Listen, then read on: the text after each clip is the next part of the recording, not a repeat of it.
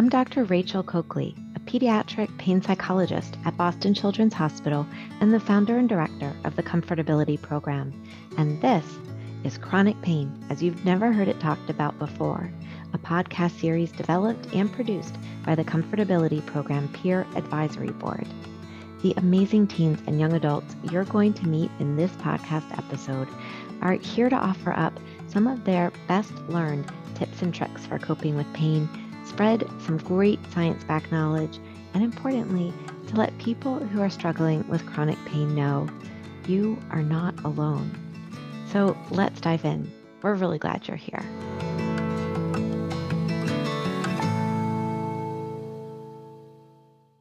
Welcome back, everyone. I'm Fiona. I'm Sophia. I'm Brooke. I'm Bridget. And today we have the whole group back together to talk about coping strategies. Um, before we get into our personal experiences, we just wanted to cover a little bit about what coping strategies are and why they're important and how they can be used.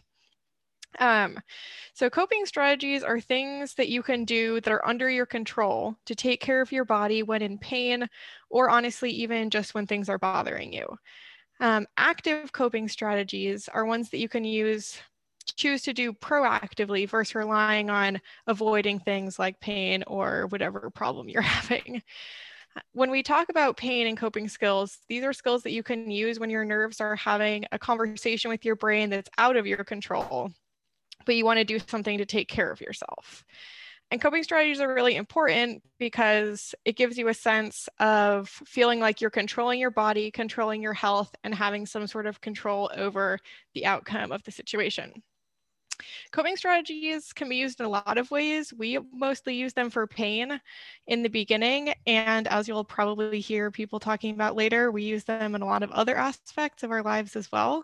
Um, but they're a really important skill that you can learn to help yourself take control of your pain and your life. I know that there's probably some people listening that are feeling a little bit skeptical. So the first question I wanted to ask the group is if any of you guys were skeptical when you were first learning about the idea of coping strategies.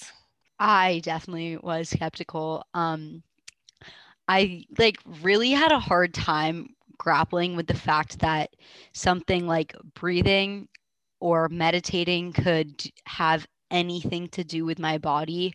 Um, for me, I really like kind of, I really wanted to compartmentalize things and put things in boxes and just be like, okay, like my pain, this is a physical thing, and anything else I do like has nothing to do with it because it's not a physical thing. Um, so that's what I had a really hard time with. And then like actually learning about pain science and about how treating pain, you can't only treat the physical thing by going to physical therapy or whatnot. Like you also have to treat mental components and learn, learn exercises that target like these different categories. It's that's only when I really like started believing coping strategies, I guess. I was definitely pretty skeptical in the beginning. Um, I kind of learned coping strategies for the first time when I went to the pain rehabilitation program. And before then, I was pretty much just jumping from doctor to doctor, getting put on a medication, treatment, test, procedure, et cetera. And I was really just confused and very overwhelmed to kind of think that, oh, like all these lifestyle modifications that they're kind of requesting that I make, such as like dropping down levels in classes and really booking activities that like serve me instead of just filling my day with all just like random things just to take up time. I was like, how am I going to just like cut back on everything? Like I'm a senior in high school, I'm applying to college. Like colleges don't want to see you scaling back. They want to see you amping everything up for your application. So I was really skeptical. I was like, how is having a bedtime and a wake up time every day going to help my pain? And honestly, I just started, my program was three and a half weeks and I just started implementing the strategies one by one in my life almost. And now I don't necessarily think of them as coping strategies, but I just think of them as habits as part of my day. Um, for me, I remember being so skeptical of coping strategies when I first heard about them. And for me, hearing about them for the first time was when I went to the Comfortability Program for a workshop. And I remember one of the things they told us to do was like fix your sleep schedule. Cause I like, I had so much trouble sleeping because of pain. Cause I'd go home, I'd take a nap cause I was so tired from like using crutches all day, but then I'd be up till like two in the morning. So the, I was so skeptical. I was like, how is this going to work? Like, this isn't going to help me at all. Like, I'm just going to lie awake at night. So I remember the first night and I had to stay up till like ten thirty, which was really late for me at that time. And I was like, I need a bedtime. Like, I'm not four years old.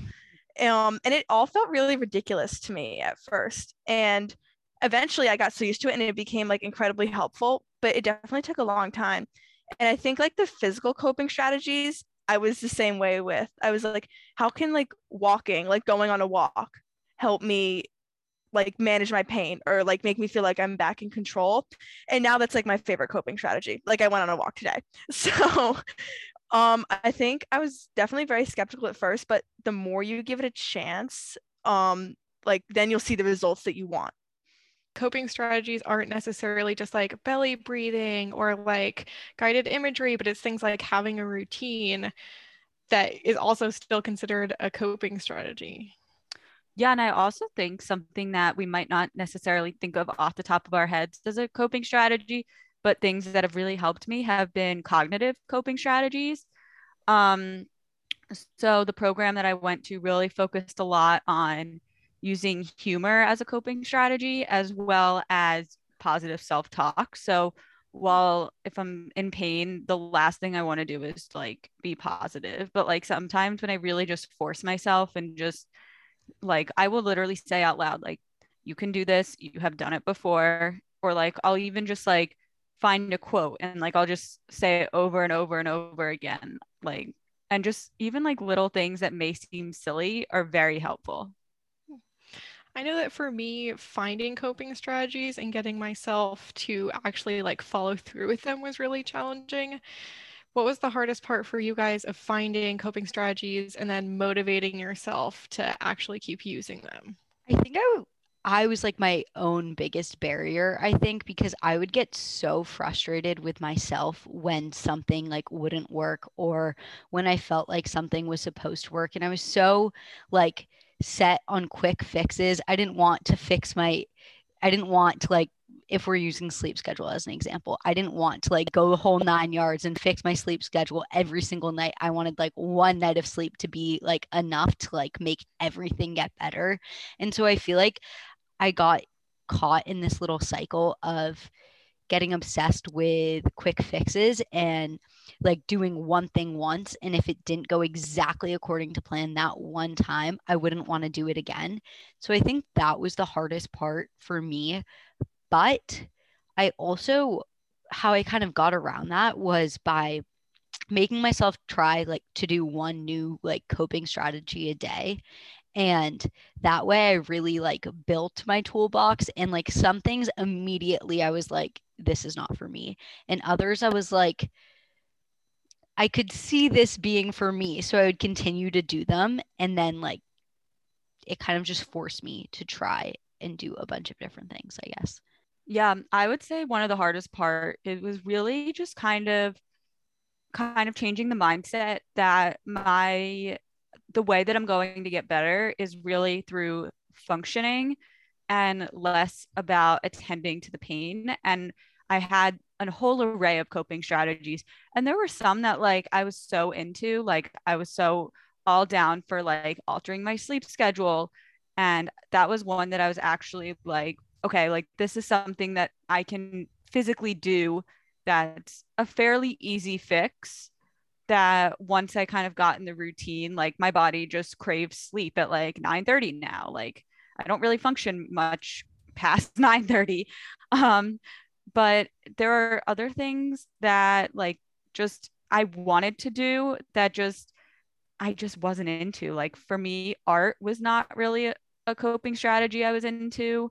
Um, I tried it many times. I would go to the art store and get all these art supplies and be like, I'm going to do art. I'm going to make a beautiful coloring book. I'm going to do paint by numbers. I'm going to do all these like amazing art projects. And then like I would, they would just sit and collect dust. So it was something that like, there were some that I wanted to do, but then I would start doing them and I just knew that they weren't for me. But then I guess on the contrary, it really helped narrow down for me which ones were successful.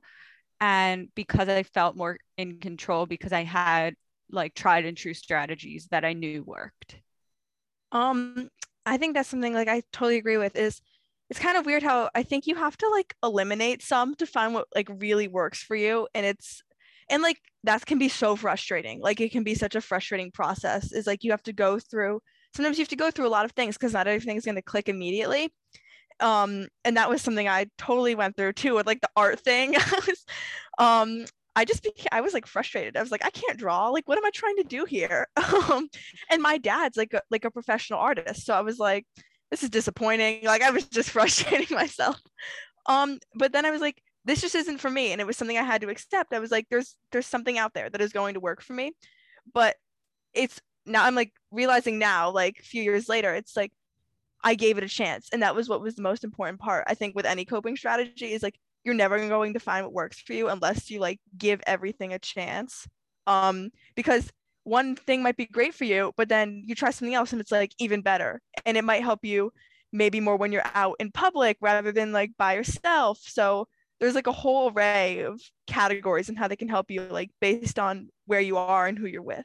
I also think it just really helped me to start looking at coping strategies and like trying new coping strategies as like something that I could do, something that was in my control. And like, even though I felt so out of like, I felt like everything was out of my control, especially with pain, I felt like I literally had no control over how I was going to feel and when I was going to feel what. And I started like looking at coping strategies as like these little tools that I could implement that I was doing for myself and like I had control over if I did or didn't do them. And yeah, I wasn't guaranteeing that they were going to help me, but I was at least trying. And that like taking back some power in a sense was like really helpful for me to like continue trying new strategies, I guess.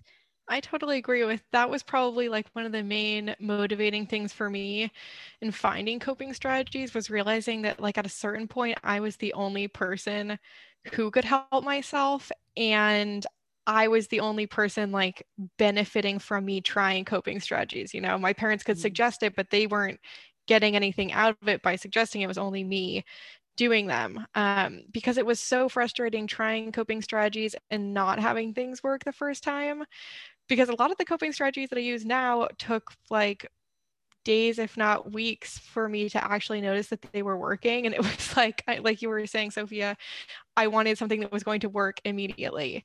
Um, but I think the way that I found it to be most motivating to keep looking for coping strategies was trying to do things, um, finding coping strategies and things that I enjoy doing or things that I would like look forward to. Um, so like... I use a lot of distraction in coping strategies. So if that was like things that involved chocolate, I knew I was going to look forward to it. And then I was more likely to use that coping strategy. Um, so that was just kind of one of the ways I motivated myself with chocolate. Yeah. Distraction has also been a huge coping strategy for me. And it's probably one of my favorites because it probably works the best for me. And it probably was one that was like the quickest to work. Um, but I also think distraction can be really applied in any setting, and it doesn't necessarily take something like you have to remember your headphones when you leave the house, or you have to, I guess, plan your day around like distractions.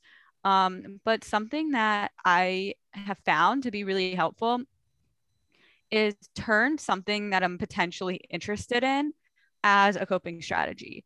So for example, I love to spin. Like I love spinning. I love like indoor cycling. That's probably like my favorite form of exercise at the moment.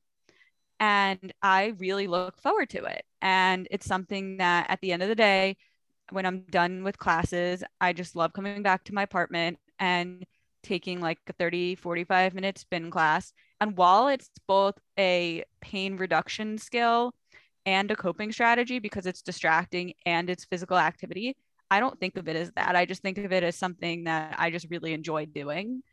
Um, and it could be applied for sports. It could be applied for hobbies, and really just finding something that you enjoy and kind of using that as a coping strategy has been really beneficial for me. Um, something I've just like realized, like even just right now, is the word distraction gets such a negative connotation, like in just like society. But, and I know like one of our main goals for this podcast was like reducing stigma around chronic pain. And I think that's one of the things like you can really focus on. It's like how positive distraction can really be when you're trying to like manage your pain. And it, like what, like what you said, Brooke, it really is one of the most like beneficial, like coping strategies, like no matter how small or big your distraction is. And I like what you said about like finding something that really interesting interests you. Like for me, like physical activity, like I love that. Like I play tennis all the time because it's just a great distraction from not only like the pain I'm feeling, but it's just like, I forget about everything else. You know, it's like, it's my own little bubble. It's a little world. And like, that's how I cope with like just daily like stress. It's like, I have a lot of homework. Oh, I'm not going to skip tennis. I need to do it just so I don't feel stressed about going home and like getting it all done. Cause then it's like, I exercised, I moved my body, and I wasn't just sitting and studying for like five hours straight. And I also think distraction has proven to be like the most beneficial like skill for me, because for so long I used school as a distraction from my pain. And I know I've talked about this before, but like I would just try my hardest to focus on the class I was in and take like notes and things that would help me later. And by like trying to focus so hard on like the actual class I was in, it didn't leave a ton of space to focus on my pain. Um, obviously like my pain was persistent, so like it was still in the back of my mind, but like when I was really like focusing on the classes, it helped me academically and helped me like grade wise, and also helped me like think about something other than my pain and focus on something other than my pain, which was obviously like really good. And I also love distraction because I think it's so versatile, because really like anything can be a distraction. Like a lot of teachers are worried about their students being distracted, but I was using like their class as my distraction. So like, you know, it's very versatile. Sophia, I think like that whole school thing that you brought up, like that's still something I use today. Like mm-hmm.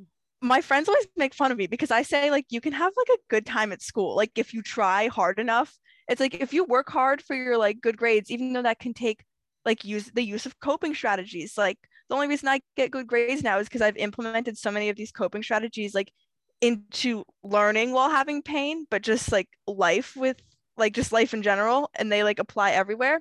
So like school for me, like during the thick of it and before I knew I had chronic pain, was my biggest distraction. Best grades of my life was eighth grade.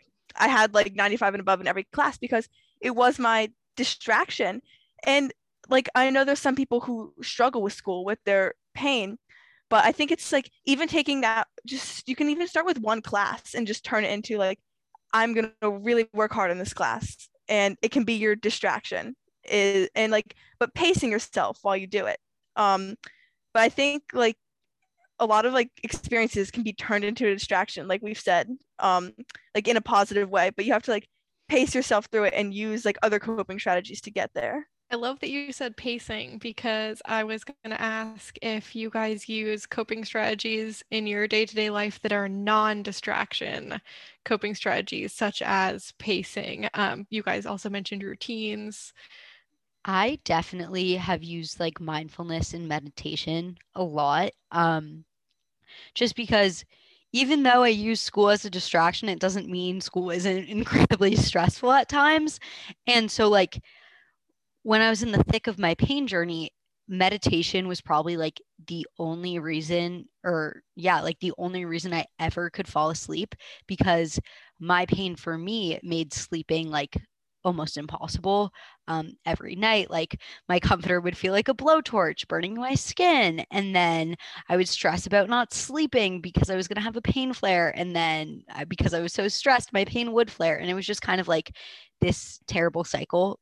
Um, and so sleep was very, very hard for me. And I used like meditation and mindfulness a lot to like actually be able to have a normal sleep routine. And like over time, I was able to, and I still use it today, like for sleep and also um, for school stress and things like that. And so I think like mindfulness and meditation have been like my two go-tos along with pacing, I guess. Yeah, I think mindfulness and meditation and also yoga has been just a huge coping strategy for me. Um, and I'm actually starting to get into like outdoor yoga, and I'm really enjoying that just because I'm really enjoying like really getting to immerse myself in nature. And that's been pretty helpful for me, but also yes, pacing and moderation and really like understanding myself and my body. And I've, I, I have to do something or not do something, it's not because I don't want to, it's because I have to almost protect my time and protect my energy in order to be able to continue to function. So for example, my schedule is pretty much nine to five at graduate school almost every single day before I even start my homework. So it's essentially a full-time job. And something that I've definitely learned is that I need to start treating my graduate school experience like a full-time job and not just be working twenty-four seven. I still need to sleep. I still need to eat. I still have to make time to do all these coping strategies, because in the end of the day, it's going to catch up with me if I slack off on them. And it's happened a few times. I mean, we're all not perfect. We all get like how life kind of gets in the way of doing yoga and mindfulness and meditation and all these different strategies that we were so kind of like dependent on. And then you kind of not do them for a few days, and then the pain flares up again. And then I'm like, okay, maybe I need to take a step back and come back to do them. And maybe I'll do extra coping strategies for a few days to kind of get it back under control. That is such a good point, um, Brooke. We are all talking about like the great things that we do, but we are in no way perfect, and we all like forget to use our coping strategies or even choose not to sometimes. Um, so I, I like that you said that, because we all do that. Yeah, um, and just something else sorry. that I kind of want to add is like recognize your limits and recognize your body's limits. Like I know for me, my body does not function very well if I go to bed late every single night of the week. That has been something I've been like that my entire life, even before chronic pain. So really get to know yourself and get to know what h- helps your body function the best. And for me, I've always been a person that needs a lot of sleep. So re- recognizing that, okay, while some people might not need as much sleep as I do, there are other things that they need that I don't. So don't necessarily think of coping strategies as like a hindrance to what you're doing, because everyone has their own strategies of what they do, regardless if it's for pain or not. It's such a good point. And like, like we definitely, like you were, yeah, like you both were saying, we definitely do forget. Like this past week, um, I started like a new internship, and I was like, okay, I need to try so, so hard. I need to like work as hard as possible, work as long as possible. And because I was like working such long hours and like kind of forcing myself to go above and beyond, I didn't really have time to do anything else this week. Or this past week. And at the end of the week, I was like, why do I feel like so terrible? And it's just like, I neglected to do everything that I know my body needs, like getting the exercise I need, like actually having like social interactions and seeing people and not living in like a little bubble of internship and working harder than I should and like not sleeping enough. And so like I definitely like do need reminders, and I think like my body acts as like the biggest reminder when I neglect to do all of these things. Um, I think that kind of goes back to like that either too much of a good thing or too much of like even like a bad thing. It's like everything has its limit, and that's kind of where you find your own like personal balance, I think. And I think coping strategies come into that, like they they play along with that too, because they can help you like maintain that balance. But um I know I remember like a few weeks ago I was like so stressed, I was like frazzled, I was freaking out with school, and my mom was like, use like your coping strategies, like use what you've learned, because they really do apply like to like every aspect of life. And like that was me like realizing like I needed to be reminded, because and like because you're you can't be perfect, like we said, like you're always gonna like get caught up with something, whether it has to do with pain and you're just like having such a bad pain flare and you like don't know what to do and you're so uncomfortable. And it's so like really taking that step back, and it's like going back to like that maybe that place in your head where you felt like the most like balanced in your life or the most peaceful. And I think that's what these coping strategies really help you do. And like mindfulness meditation can help you go back to that place.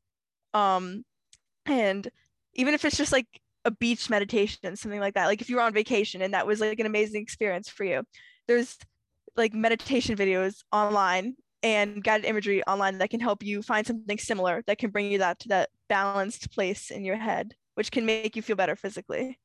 Yeah. So there's actually a book that I'm reading right now for a class by a psychologist or psychiatrist um, named Bessel, um, Bessel van der Kolk, and it's called The Body Keeps the Score. And it's just really kind of, just the title of it just is reminding me, like, even if you're not trying to be consciously doing something, your body knows what's going on. Your body reacts to the world around it. Your body reacts to the positive and the negative. And if you slack off on the coping skills, your body will know.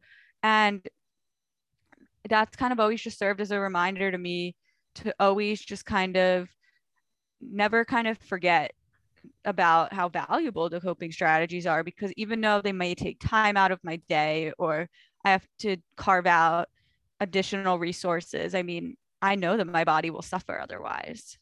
So we all have coping strategies that we liked from the beginning, probably. Um, but did you guys have coping strategies that you really didn't like in the beginning that you still stuck with and ended up actually finding to be helpful? Um, I think for me, honestly, it was like meditation was something like I, yeah. like, because I was like thirteen years old. I was like, this is for moms. This is some kind of like yoga stuff. Um, um, like it wasn't for me. And maybe it didn't work in the beginning because I didn't really give it a chance. I would just like decided it wasn't going to be for me because I was too young and I shouldn't have to do something like that. Um, but now like mindfulness and meditation is something I love. Maybe it's because I've grown up a little bit and I've found that some distractions are e- like easier and some coping strategies are easier to use like as you grow, and they're going to change um, like as you change. But it was, it probably was maybe because I didn't give it a chance, but I really didn't like it at first. Like we do it at the pain rehabilitation program. I'd just be sitting there. My, I would not be paying attention. I'd be like, I'd be thinking about something else. It might not even be about pain. Um, but then like starting freshman year of high school, I started using it more. I think maybe, I think it was like a night I had trouble sleeping and I was like, oh, I got to do this. This is what it's come to. And it, it helped. Like the Calm app, that's like one of my favorites, um, with all their guided meditations and guided imageries. And they have some that like their ocean one, I think is my favorite. And it really worked. And I was like, this works, but it, it, like it changed, like it took a year for that to happen. Yeah, I definitely agree. I think I had every coping strategy that I had a lot of trouble with that actually proved to be very effective was like kind of because I didn't give it a fair shot in the beginning. So maybe this isn't like a conventional coping strategy, but like for me, therapy, um, I didn't really like want to commit to therapy. When I was in therapy, I wasn't really there. Like my mind was other places and I like didn't want to actually talk about what needed to be talked about. And I didn't want to talk about pain. I just wanted to be like, I'm fine, I'm fine, I'm fine, I'm fine, I'm fine. There's nothing to unpack here. There's nothing to deal with. Like I'm totally fine. And because of that, therapy like obviously didn't really help me because I wasn't truly there. And then after a while, I like decided to like genuinely commit um, to therapy and like commit to meditation and things like that. And that's when I like actually started seeing a difference because I was like, felt like I was holding myself back. And now those two things like meditation and therapy are things that I still do. Like I'm still in therapy and I don't think I will ever stop because, and I don't think I'll ever stop doing meditations when I'm stressed out or anything like that, because they have just been so helpful. And like, I mean, like I started when I was like, what, eleven, and I'm eighteen now. Like this has been like such a constant for so long, and that's like comforting, I guess. I think kind of having the mindset of having, like, for me, if I think something is not going to work from the beginning, it's not going to work. Like, there's not really anything changing my mind. So I kind of went into learning the coping strategies with mild apprehension. But one thing that I really didn't think was going to work was moderation and pacing, and really taking a step back from my classes, from my activities. And that was something I was like, that is the worst idea I've ever heard. Like, I was, I remember that being the hardest part of my pain rehab journey, just because, as somebody who, I'm sure we can all attest to this, we're all overachievers, we're all perfectionistic, we all have some of the classic qualities that frequently see with people with chronic pain. And the last thing somebody who's an overachiever wants to do is be told to scale back on their classes. And that was probably the hardest for me, but that was actually probably one of the biggest learning experiences, in that I learned that there's more to life than school. You could still go to college taking regular level classes. You could still go to grad school taking regular level classes, but also how important it is to take care of yourself before anything. And that, so what, like, I was just talking to um, a teen group about this a few months ago, that they were really not thrilled about the idea of having to step back in uh, in levels of their classes. And I'm like, honestly, like, I was super apprehensive, but it is probably why I enjoyed my senior year of high school, because I wasn't stressed about school at all. Like, I actually got to finally enjoy school for the first time in like four years. Um, I think that's something like I really am working on right now, as like in the middle of high school, um, because like, even as a freshman, like people like the, I think the reality of it is now is like they start to push college on you like freshman year. Um, and like, I already know what I want to do with my future. I want to be a psychologist or a neuropsychologist, actually. Um, but it was like scaling back on classes is like really, was really hard for me. It's um, like, I got recommended to take honors Spanish next year. It's like, why would I not take the honors class? Like, apparently I can do it. But I was like, what am I doing? Like, I don't need to. It's so unnecessary. And I think it goes back to what you said too, about like, I was an overachiever and like a perfectionist before I had chronic pain. So after like taking, like learning how to, like, it was hard for me to pace that. And like, once I got back to like post, to, like learn how to manage my pain, um, I was like, just went all in trying to get back to that, like a hundred percent. And it was, it didn't like, it didn't work. Um, I had to really like take things slowly and like use that pacing strategy, but it's still something I'm like really working on, especially with school, because I really push myself and it's like, I don't need to, like, as much as I do. Like, my little overachiever story of the day is I, my grade dropped from a one hundred two to a ninety-nine in history. And I was so upset about it this morning. I was like, who cares? Like, it's a ninety-nine. Um, but it took me like the whole day. And I was like, why does this matter so much? Like, it doesn't. And it's like, I gotta, I like, I'm more comfortable and I'm less stressed out with my, with my one point below one hundred. And that's what I've realized with so many of my classes. Like, with math, I used to really struggle with it. And at a point I was just like, having an eighty in math is okay. I don't need to have a ninety or above. Like, it's always going to be something I struggle with. And I think that was so hard for me to realize, is like, we all have something that we struggle with, like whether it's with a subject in school or like a social component, or like there's something that everybody struggles with, and you might never get there no matter how hard you work. And it's something you just kind of just have to accept at one point. And it helps you like get, again, like find your balance. Like, you know, you're good at some things and some things you're not that good at, but that's okay, because everyone's the same way. Yeah. And I think like the really beautiful thing about pacing is it's not permanent. Um, so for me, my freshman year, I didn't set, I like didn't step back on my classes when I needed to. And so my, because my pain still needed like a lot of being dealt with, and I like didn't really want to deal with it. Um, my grades suffered because I was taking two hard classes and also completely ignoring the fact that I had chronic pain. And, um, And so obviously like that was like a fine line to walk on. And I did end up stepping back, and like I got my pain like my pain situation improved a lot. And this year I stepped up my courses a lot more, and I'm managing because I know how to manage my pain, and I kind of like use those strategies and carry them over to managing a very intense workload.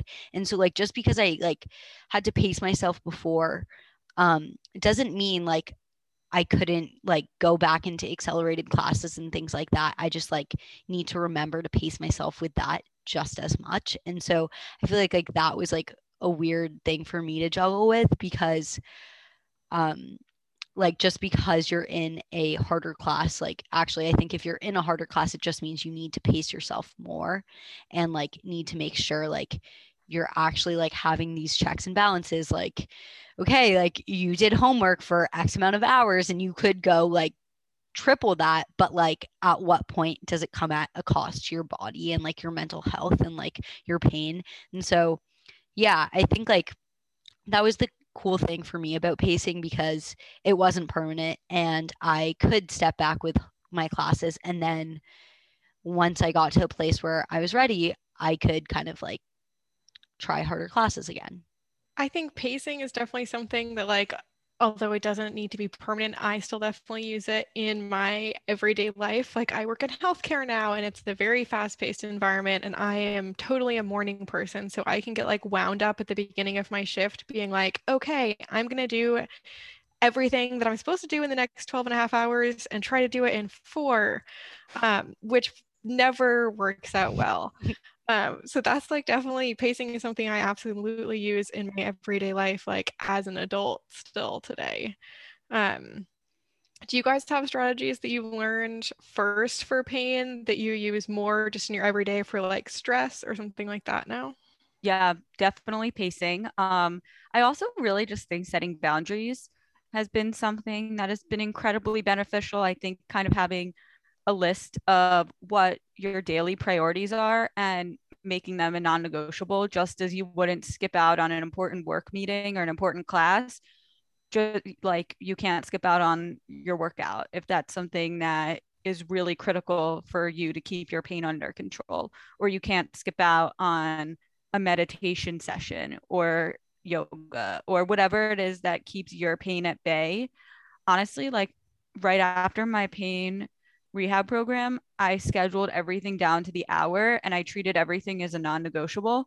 And while I did that for a few months, it was really helpful in knowing that the thing that I have to do to take care of my body are equally, if not more important than the things that I actually have to do that I'll get to see like um, a direct benefit from, like a class or like an assignment. So really treating the things that you use for chronic pain as a meeting or something that you can't skip out on. Um, for me, I think that's something like, that's like so important is like what really works and like really applying it. Like this week on Thursday, I have like a family dinner I'm supposed to go to, but it conflicts with me going to therapy. And I like, my mom was like, and I thought about it too. I was like, I need to go to therapy. I need to go see my psychologist because I took, I couldn't go for like a month because I was just so busy. I went on vacation. I had like exams, all this stuff. And it really like affected me. Like I was a little bit, like I was really anxious and frazzled. And that's when I had to go back to like use my coping strategies. And I really had to like apply them myself.